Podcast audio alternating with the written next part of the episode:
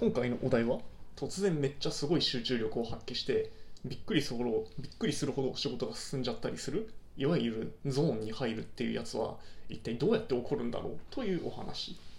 まさに今日午前中のいち、にじかんでサクッと終わらせるつもりだったことにごじかんぐらい没頭してて、かなりクオリティ高めのアウトプットができちゃいましてですね、狙ってこういうことできたらいいのになぁと思ったわけです。海近のワンルームに住んで月じゅうまんえん生活ができちゃう、大分県の杵築市に移住して最低限のお金を稼いだらあとはのんびり暮らすぬるい地方移住、そんな僕のぬるい日常をお話しするラジオがぬるラジ。今日もだいたいじゅっぷんかんどうぞお付き合いください。というわけでいちがつじゅうはちにち、何の変哲もない月曜日ですね。なのでもうオープニングトーク的なのはないわけですが、まずは嬉しいお礼コーナー、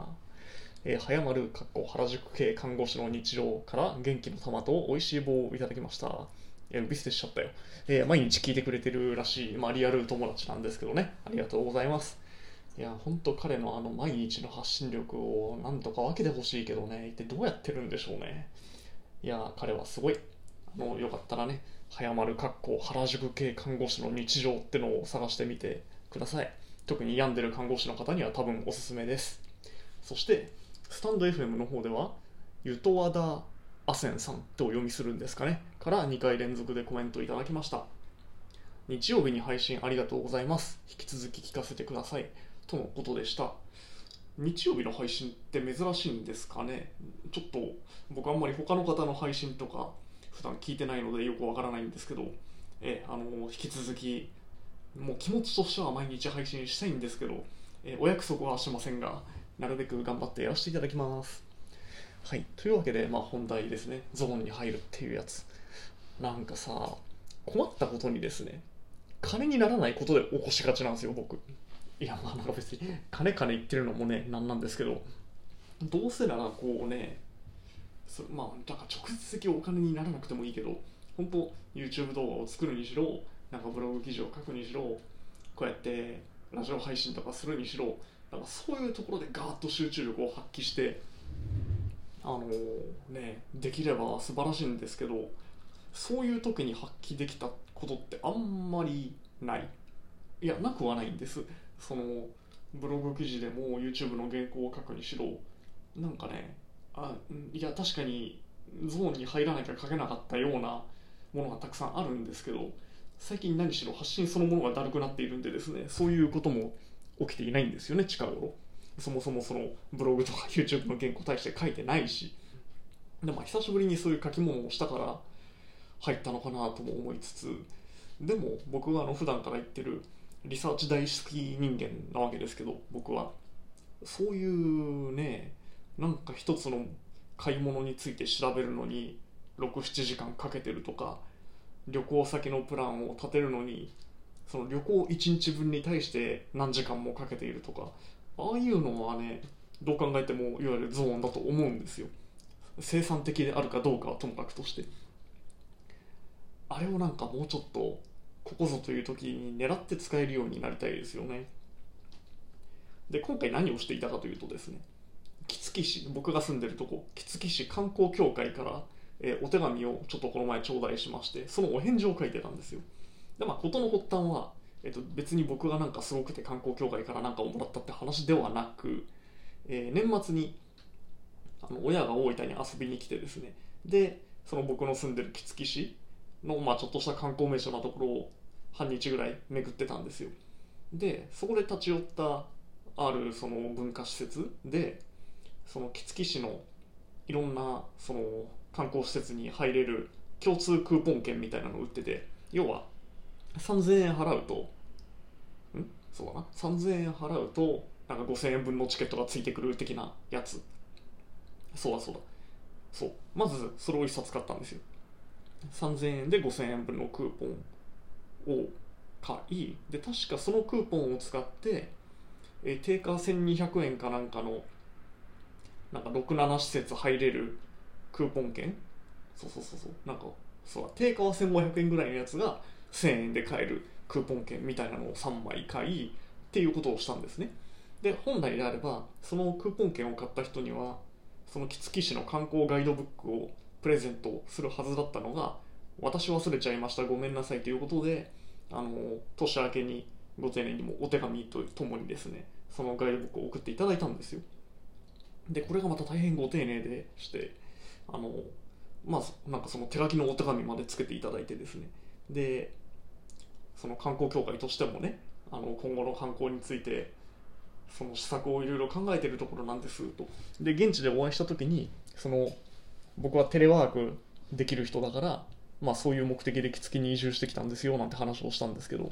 そういう外部の人の目線でぜひその観光の役に立つ、なんだろうな、観光の戦略を立てるのにあたって意見が欲しいみたいなことを書いていただいていたので、じゃあまあそのお返事をちょっと軽く書きましょうかと思いまして、あの自分なりの考えを書いてたんですよね。でまあなかなかそのね、外部の人の目っていうのはやっぱり大事なのか、いや意外なのかですね、いやめっちゃこの話飛び回ってるな、まあいいや。その観光ガイドブックというのを見てみると、まあこの杵築市を知ってる人なんてほとんどいないと思うんで、言葉だけで説明してもなかなか伝わらないと思うんですが、まあちょっとした城下町があるんですよ。とってもちっちゃなお城と、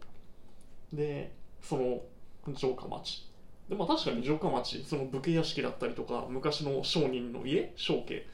とかがですね、かなり手つかずで残っていて、えこんななんか江戸時代の屋敷みたいなとこに今も人住んでるんかいみたいなとこもたくさんあるし、でその文化施設として今実際中に入れるようなところもちらほらあって、確かにこの武家屋敷と城下町はまあそれなりに立派だとは思うんです。ただですね、このこの杵築市のガイドブックに書いてあるのが本当その城下町、武家屋敷だけなんですよ。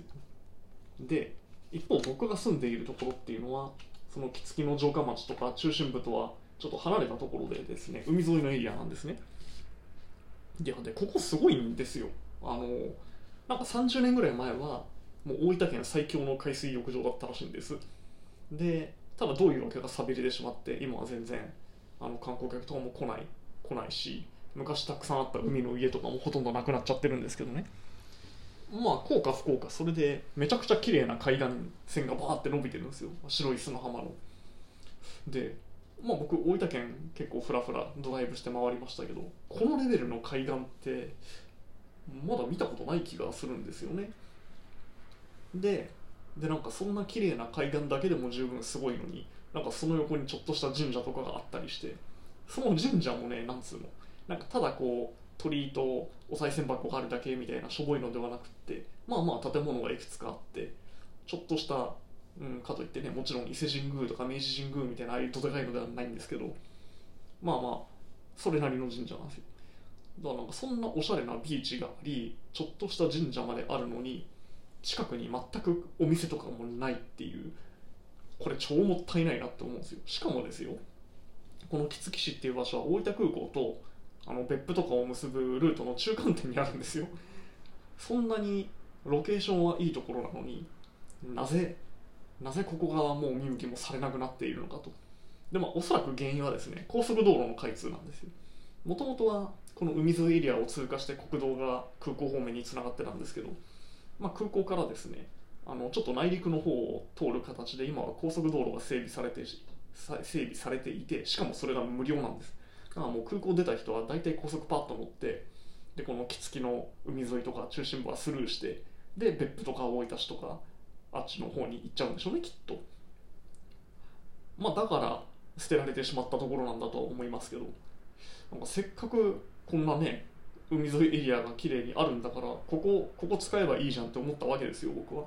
でその武家屋敷とか城下町って、まあ、確かにあの立派なんですけど、日本中に城下町ってもうわんさかあるわけですよね。で九州だけで見ても、なんかあのあの エヌエイチケー のお城番組でめっちゃ最強のお城とか言われてた竹田城とかですね、